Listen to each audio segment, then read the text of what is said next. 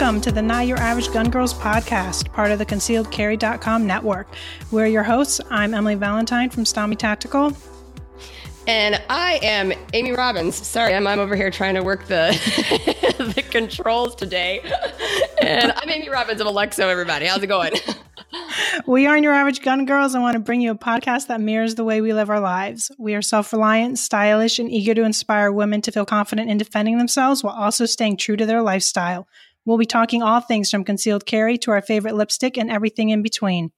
This podcast is intended to support and empower women. We want you to be armed with the right tools and education to be self reliant and prepared to act in your own self defense. This episode is brought to you by StyleMeTactical.com, a lifestyle blog sharing concealed carry tips, outfits, and preparedness advice, and Alexo Athletica, the first active carry wear line on the market, keeping women safe and stylish. Hey, Amy, how are you? Emily, I'm doing fantastic. How are you oh, doing today? Good. Are the technical difficulties uh, figured out? I, I think so. you know, ever since we started uh, running these, running this thing on our own, I I feel like I I mess up a lot, but that's okay because I want everybody to see that it doesn't always go according to plan, and that's totally fine. That's you adapt, right? That's the way that it is. You adapt and you change, and you say you just roll with it. Exactly. You know? That's what we have to do. That's what you got to do. That's what you got to do. So, how are you doing? I'm doing good just ready for uh, you know another week. Keep it going, crushing everything. Crushing everything. I love it. I love it. Well, uh, ladies and gentlemen, this is this is a big month. We're going to take in this podcast in a different direction today. Uh, something I'm really excited about. I am very excited to have um, the guest on the show today. Um, mm-hmm. As some of you may know, maybe you don't know, this is Sexual Assault Awareness Month.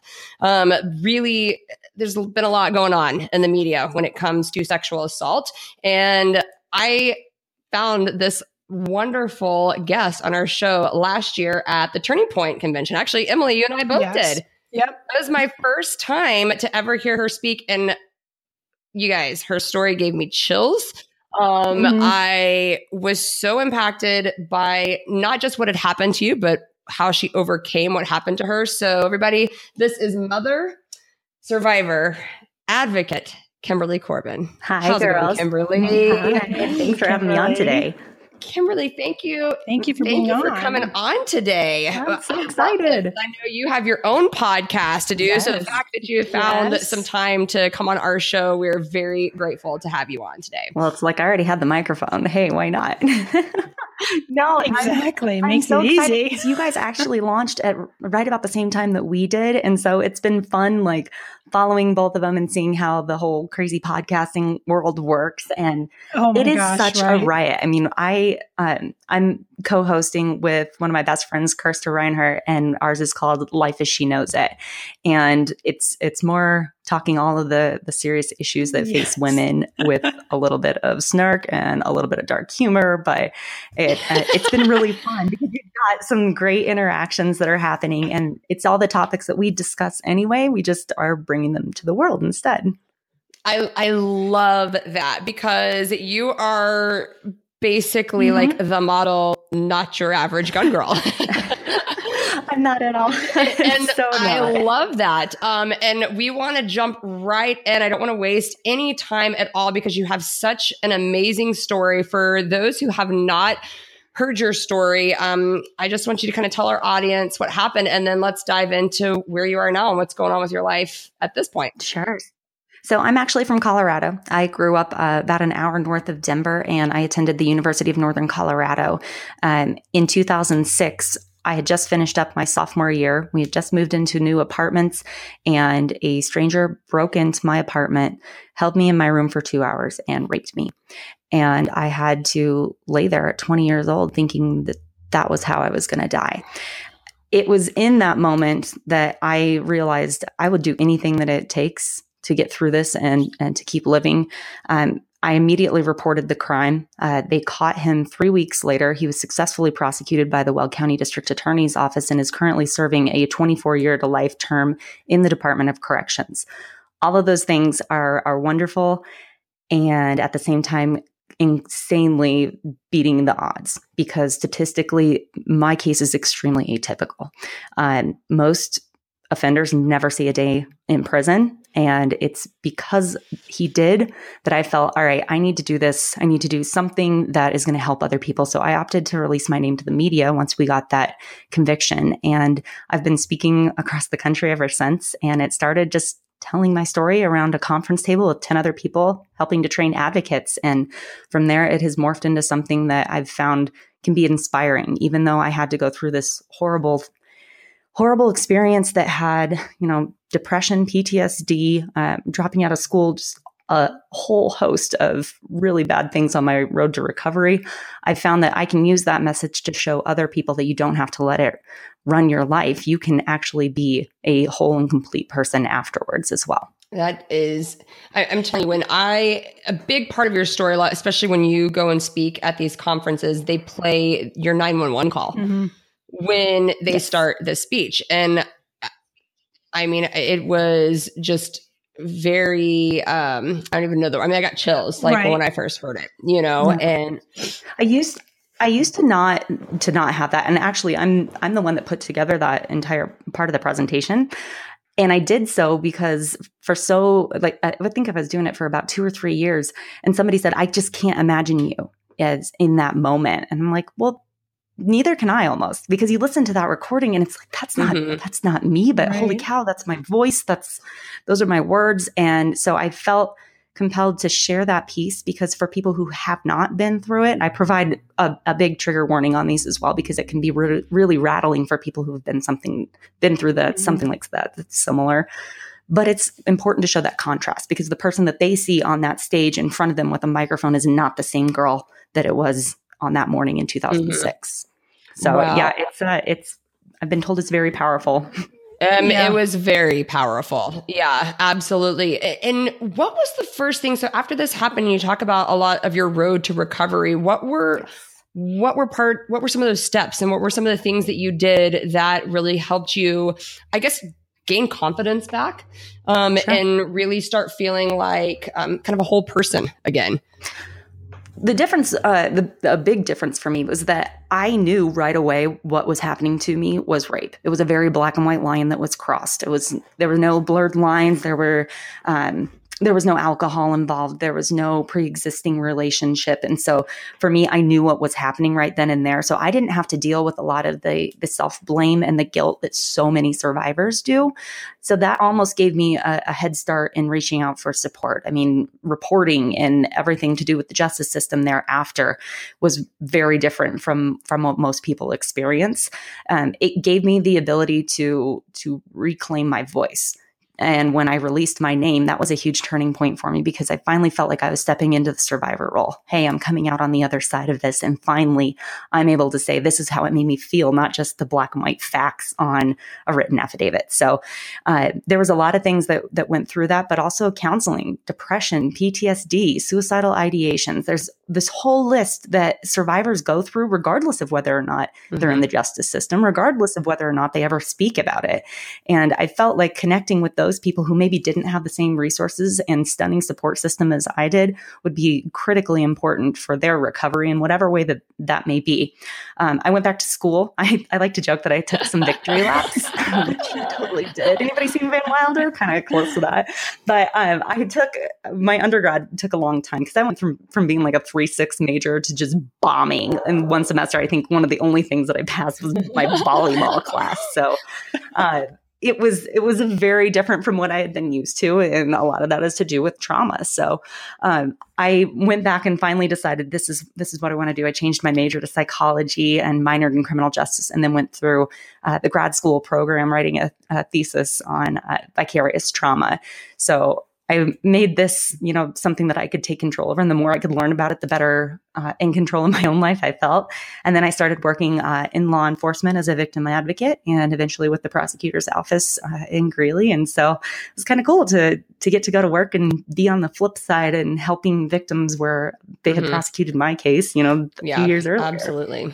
Emily, I know you had a question for her. Something that we had talked about, like, um, I know you can go and read your story in a lot of detail on your website. You've talked about it. I mean, you can watch YouTube videos and stuff, but there were a couple of things like, um, because obviously on our podcast, we really like to talk about prevention, being prepared, mm-hmm. how to defend yourself but you found yourself in a situation where you didn't even have the option or the ability to defend and protect yourself, right? Right. Were you Right. that what I guess mindset or tools did you have before that night that could have helped you? Like did you prior did you own a gun at that time? Did you like what was Mm-mm. your kind of no, what actually, was your personal like preparedness like plan or situation? Had you even thought had one in in the works or anything during that time? my plan is pretty pretty normal. Um, it won't happen to me. Okay. That was that was my plan, quite frankly. Um, but it did, Mhm. and I just I'm more situationally aware now. When I look back, there's a lot of things that I'm probably fed into how I did evidence collection, and it's not like CSI. You don't get DNA back after a commercial break, and so I'm looking at ways that okay, I feel like I can I can talk about this, even though a lot of people don't, and I have a great support system, and so it was more of the you know lower level things that you get to afterwards.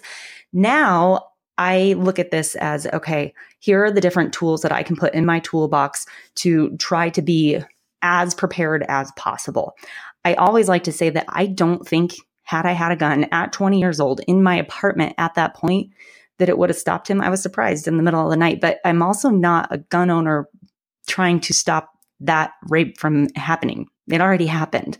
And that's why I carry, is because I know what Mhm. can happen. And so I want to be as prepared as possible. It's not going to stop every single bad thing from ever happening, but if it stops one, that's worth it to me. Um, when I got into the Second Amendment world, I had had firearms like handguns in my in my home uh, with my ex husband for you know about a year, and I'm thinking, okay, I didn't grow up around them. My my brother and my dad hunted, but if they're going to be in my house, I at least want to understand how they work. Like I was the the one that thought, oh gosh, this could go off at any moment, like inanimate object. Oh my gosh. Yeah. And so he started taking me out to the range. I got I got to train with some of the law enforcement and just kind of pieced together everything. Took my hunter safety class, and it took me about three years after really learning the ins and outs of how a pistol works to apply for my CCW. And so here in Colorado, you can take your hunter safety class and be able to. Uh, go through that with the background check and all the other hoops that you've got to jump through. But it wasn't until 2013. I'm pregnant with my son, and we have Colorado legislature sleeping through these this gun package, which was serving as a litmus test for the rest of the nation at that point. And I honestly felt this need to get up off of my couch and go down. And I had never really participated in government that way and tell them, this is why I carry. Here's my very real story. Here's why I'm so passionate about this. And the rest is kind of history, but I will tell you, I didn't feel like I would be able to speak on this because I didn't think that a gun would have prevented that specific rape from happening in 2006. No Mhm. kidding, because I had been raped and I didn't think that a gun would have stopped it. And I thought, well, that's going to prevent me from from ever like speaking about my story because it's going to be ripped apart. But then I realized doesn't matter. I'm looking more towards the Mhm. future and more towards this is a this is a right of ours and it's one Yeah. that needs to be protected. Whether or not we agree with it is fine. I'm not telling people that they have to have a gun. It's more about why people need these, not just in our country but in the world to defend themselves. And so that's Yeah. how that got involved. When did you get your license to carry? What year was that? Um, it would have been 2013 that my my first one, but I got my hunter safety in 2010, so I'd, I'd had one since then. hmm And so I know you got to get some really amazing training like lately. Um, tell us about that experience where you got to go and I mean, kind of how all that happened. Yes. Oh my gosh. This was, I was terrified to do this last summer, and I am so thankful that I did. So I had the amazing opportunity to go out to Epping, New Hampshire, somewhere I had never been, and attend the Sig Sauer Academy for, I think we were training for nine days Wow. while we were there. Um, I had never had formalized training. I did hunter safety classes, and it spanned over a three day weekend. And that was pretty much it for the the formalized like classroom kind of training with other people. Otherwise, it'd been one on one and whatnot. And going through the SIG Academy and realizing that people aren't going to be barking at me like they're drill sergeants, they're actually there to help me learn what I need to do was one of the most empowering experiences for me as as a gun owner and i didn't realize how much i didn't know about carrying or uh, tactical yeah. awareness or just the ability to protect my family until i was done looking back like holy cow the first yes. day that we were there. So i had three trainers. There was justin dylan and hannah who you guys have had on the show yeah, i love her. I love love me some hannah. Uh, but like the first day i'm sitting in this massive range indoors and they're they're filming a TV show for the academy to kind of help promote what what they have to offer there.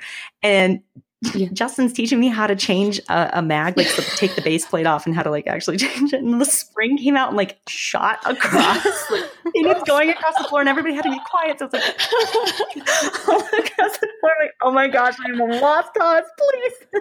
I thought they were gonna send me home right then and there, but it was it was awesome because I was able to experience all these different things that I never would have thought about. I'm like, okay, obviously you know your four main safety rules and watch your watch your muzzle and everything. But in reality there were so many other things that i wouldn't have thought about and i can say that i came home from that training feeling 100% confident in my ability to carry mm-hmm. under any circumstances. And before I may have felt, mm, I don't know how I'm going to do so with this outfit. And I don't know if this is a situation where I would be completely prepared to do so and still be able to follow the law. So uh, it was, it was amazing. And I'm just really thankful for everything that the people there put into making sure that I was well trained.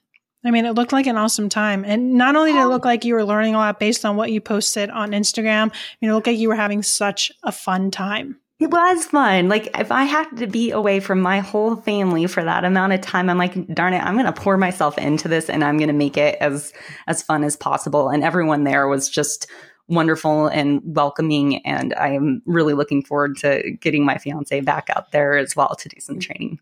Good. Well, it kind of unravels the myth that going and learning about firearms has to be so scary. Mm-hmm. I mean, yeah. you were all smiles, you were goofing around, you actually had a good time at the range. And I think that's so important when you're getting people into firearms is like letting them have a good time in a very safe, responsible right. way. I mean, that's the number one thing. But obviously like you can go and you can learn this in an environment and it doesn't have to be so scary no you know? you, you, get those safety basics down and then you really can be yourself and you can have a good time. It doesn't have to be that that stringent now this now this now if you mess up you're going to get yelled at kind of deal. It, it, yeah. that's not what it is. If you understand the gravity of what you're doing and you practice safely mm-hmm. then it really can be a very fun experience especially when you have the right people like they did at the sig academy. Yeah. So What's now when you're out yeah. Oh, oh, oh, yeah. That's a so. Actually, I got to change after oh. uh, after I was done. So I think Amy knows. Um, I've got the the rose gold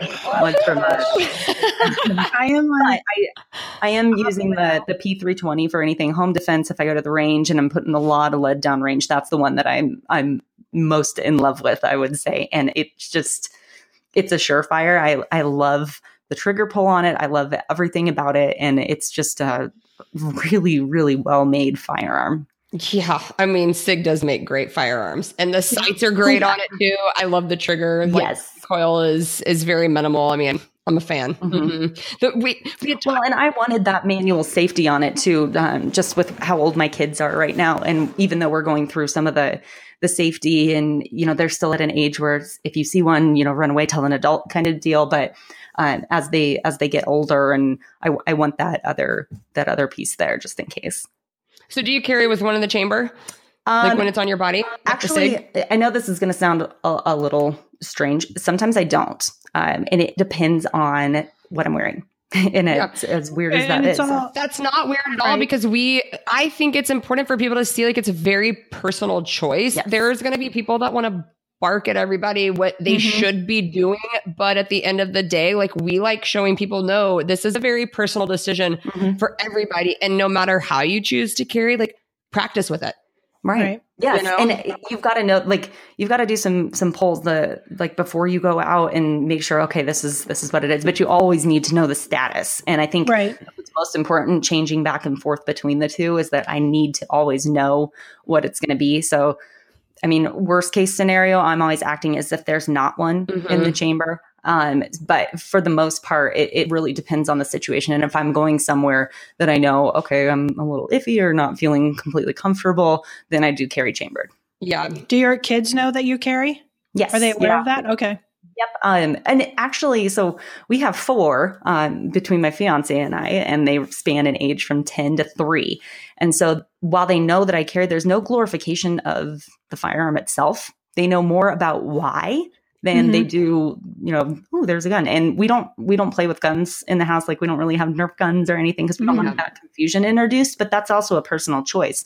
Um, the older boys are kind of understand a little bit more about why and where we carry, and they they know more about that. But I think the more conversations that we're having, it's almost eliminating that curiosity, and it's just a fact of life. Okay, this is this is what mommy and daddy do, and it's it's really not the the scary thing that people make it out to be mm-hmm. right yeah but a lot of that falls back on the parent and it's it's all about how you speak about it to your children because each one of my children is very different and individual and you have to tailor mm-hmm. that message to them what was the biggest thing for you from moving from the mentality like that you were a victim to no longer having the victim mentality that is an awesome question. Actually, we are um, we have a podcast scheduled for later in the month where we are addressing this exactly because I think mm.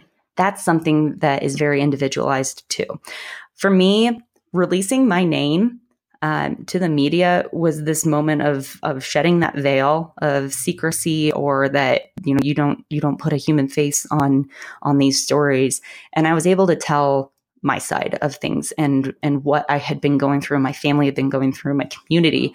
Um, I I liked that point, but at the same time, the sentencing hearing that most people don't ever get to to see in their cases was big for me too because I got to get up on that stand and tell a jury and or I'm sorry, a judge and an entire gallery full of people and the one person who actually attacked me sitting 10 feet away from me, how that impacted me.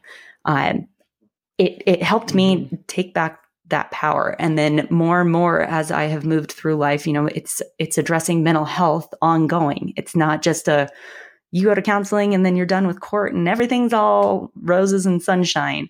Um, yeah. it's it's going through and really getting a handle on mental health. It's a self-awareness piece. Um, everything from continuing to speak to arming myself to approaching the day where i'm going to have to tell my kids about what happened to mommy. That's that's going to be tough. But at the same time, each time I do that, it sheds a layer of, of that guilt or that shame that we are told that we have to feel as survivors because that's not the case at all. And there's one person that is responsible for what happened to me.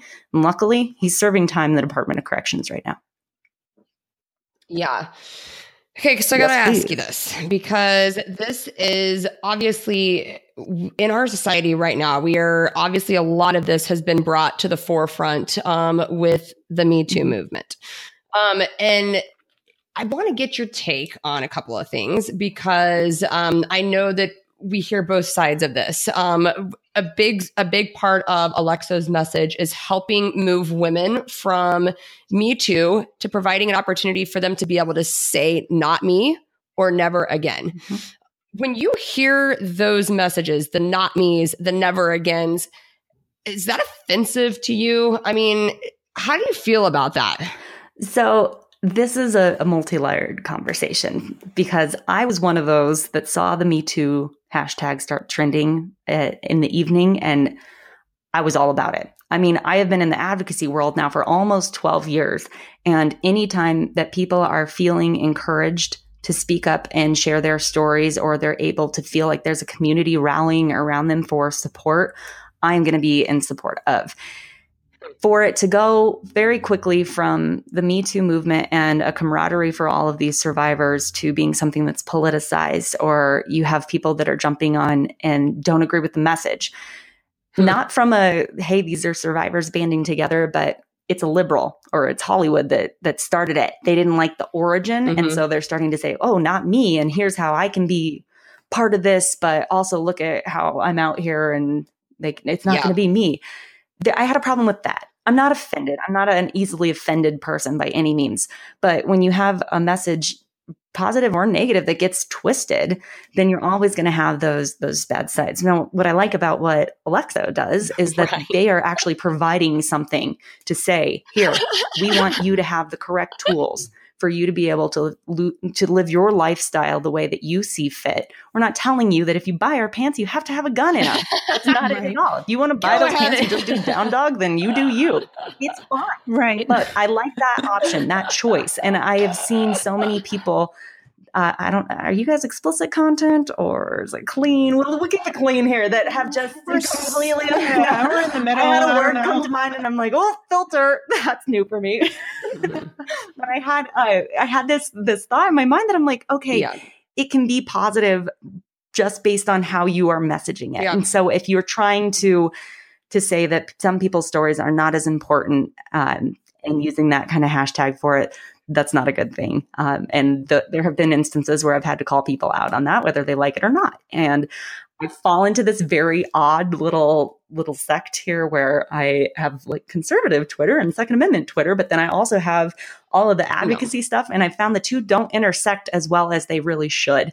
And yeah. so, regardless of whatever hashtag you want, nobody wants there to be more victims and we want to move everyone towards this um, this right. idea of never having it happen again it's just nice mm-hmm. that when that hashtag is paired with tools that can actually make that a reality that we've got something that we can give to them and yeah. say here's what we can do for you well i just don't hear anybody having this conversation it seems no. to be the me too camp and the not me camp. Yep. And right. our whole goal was I was like, A, I never want to be insensitive because obviously, mm-hmm. like, I'm in your court, Kimberly. yeah. I am in everyone's court. That right. the me I'm very sensitive to the Me Too thing.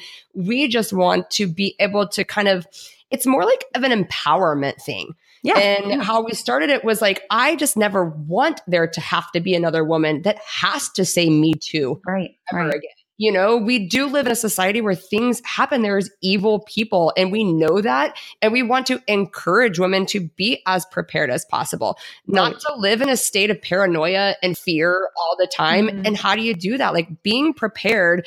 And I guess first accepting the reality that these things can and do happen, even in very mm-hmm. quote unquote safe neighborhoods and mm-hmm. places.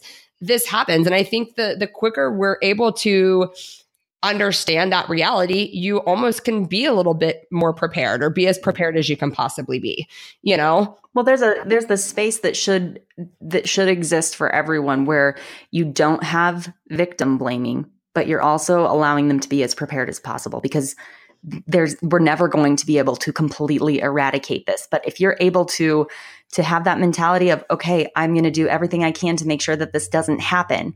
And then if it does, that not shouldering that shame and that blame, whether it's for yourself or putting that onto that victim, those need to mm-hmm. coexist. Mm-hmm. Um, the the not me felt victim blaming almost to me um, when it was used by some people, and so that's what I I try to yeah, that's what I tried to move yeah. away from, but. I love that people are are able to start having these conversations and that's why I love going and speaking is because I'm completely fine answering those conversations and having that civil discourse. There's a lot of people yeah. that are in the middle of their healing journey and they're not. And you're going to see a lot of people take offense to that but not be able to put words as to why and chances are that's probably mm-hmm. a lot of what they're feeling. That's and that I just really appreciate you telling me that mm-hmm. and, and talking to us about that because a lot of the women that I'm I'm getting emails from and stories from are kind of in the same place. They're like, what helped me get over whether it was a brutal attack? I'm getting constant women saying I was on my runs. Yeah. I mean, it's why we made our line, but they were right. on their runs and they got brutally assaulted. And what helped them get to that next level was now saying, this is never going to happen to me again. And why is it I'm going to do everything I can for it to not? Is okay, I'm going to choose to run with a stun gun every time I'm mm-hmm. out, or I'm going to choose to take pepper spray with me, you know, like whatever tool they choose. It's like these women are saying, gosh dang it, like I never want this to happen again to me or to anybody else that I love and this is what I'm going to do. And so, you know, obviously everyone is on a different journey and a different path of where they're at mm-hmm. at that time. But gosh, it would just be amazing to be able to have this like army of women step up and say, freaking never letting this happen to us again. Right. you right. know, and banding together with the sisters who it hasn't happened to yet that are saying, not me, but then being sympathetic to the ones it has happened to and say, how can we support you in your right to choose what you want to defend yourself? Right moving forward. Right. Yes, and I think that that united front would be amazing to have and the more you are offering yourself to have those real conversations as opposed to just throwing hashtags for likes or retweets is going to go mm-hmm. a lot further. So Well, that's what people want. People, want you know, don't really understand. Right. They, they don't understand what's happening and they just want to chime in and everyone starts hashtagging and be part of some kind of movement without really knowing. And it's like, well, why don't we all start sticking together and ed- start educating women on how they can be self reliant? You know, I think that conversation of women being able to defend Mhm. themselves isn't happening enough because I think a lot of people don't also want to talk about, well, when you start talking about women's self defense, there's a certain tool that nobody wants to, you know, is, is, you know, no one wants to admit that a gun is really a, a great equalizer and, and it's such a taboo topic to own a gun or to carry a gun. And, but in reality, like that is, that is a very viable tool that's going to help defend defend you and we've Mhm. never said you have to own a gun but get into that mindset start thinking so about when it I actually started speaking out about this publicly and had my my name and my face attached to it, which I didn't care if anybody remembered. I wanted them to remember my story. My Right. who I am is is irrelevant. Right. And I never caught any flack and I was never shamed for that. And it wasn't until I outed myself as a gun owner that I started receiving Mm. death threats and people saying, Oh my gosh, you're such an abomination, completely disregarding the years of work that I'd done in the advocacy community because it just wasn't important anymore. yeah. So that that mentality surrounding who firearm owners are and why we are so passionate about our second amendment rights really does a lot to stop that conversation and so the more open that you Mhm. can be even if you don't want to own one that's really okay because i can think i think we all agree we don't want guns in the hands of crazy people but then i raise my hand and say okay i'm not crazy but i have been diagnosed with depression and ptsd now what do we do Mhm. how do we move that conversation forward because there are people like me that need firearms and we, we want to defend Yeah. ourselves but if you're going to put everybody in one bucket it's not going to work out well and that's why we're going to sure. keep having these conversations Yeah, no, absolutely. Um, but I, I do. I, I don't think the Me Too and Not Me movements are as divided as everyone makes them think. Mhm. Think that it is. Um, and I, I just best way. What do you think? Like, kind of bridge the gap and bring it together to where people can start seeing each other's side and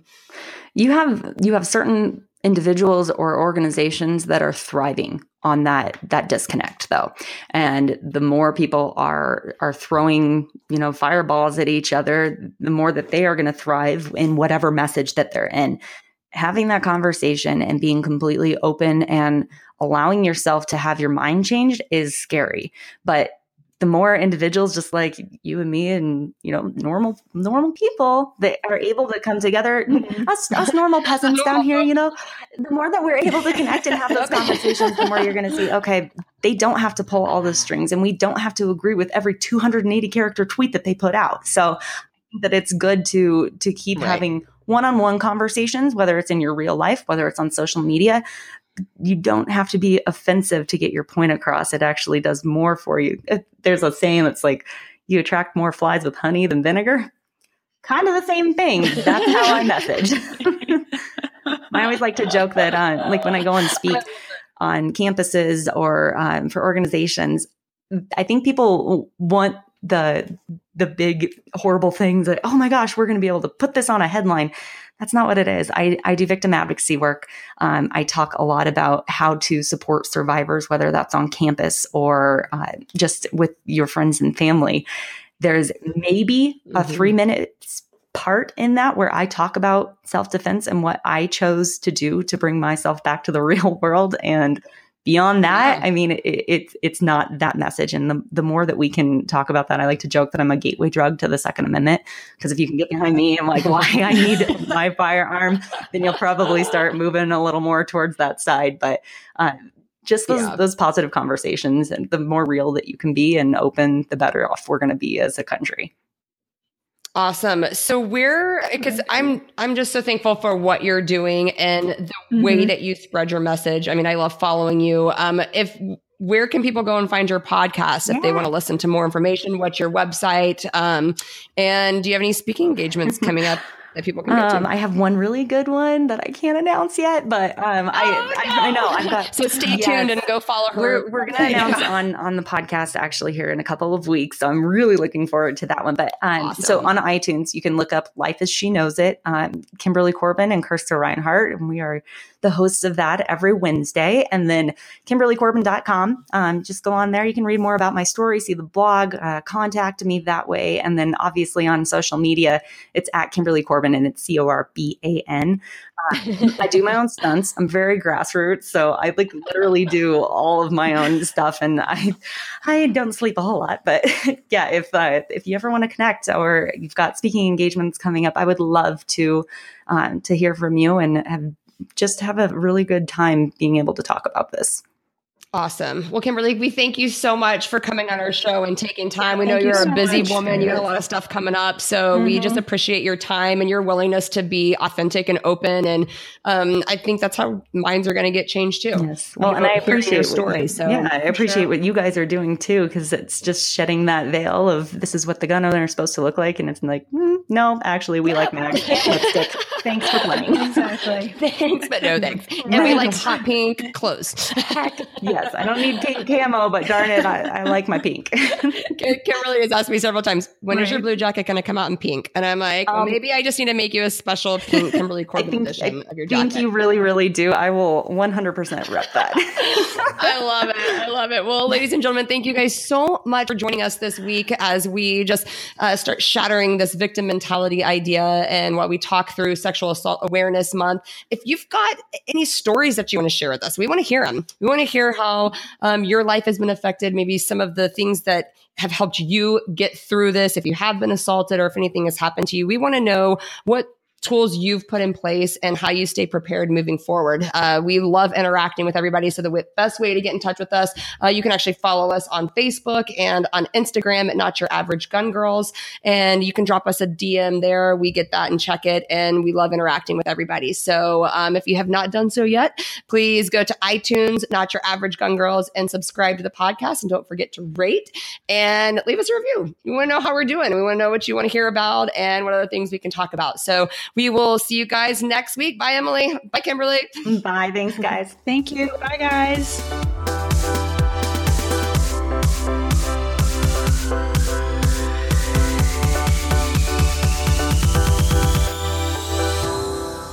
Not Your Average Gun Girls podcast and its related companies, Concealed Carry Inc. and ConcealedCarry.com, strives to share helpful information and education about gun-related topics, training tips, and other things that may potentially have legal implications for its listeners. The information contained in this podcast is intended in good faith, but it is important to understand that laws vary from place to place, and we encourage listeners to seek local legal advice to understand laws that apply to them. Nothing in this podcast should be misconstrued as legal advice or counsel.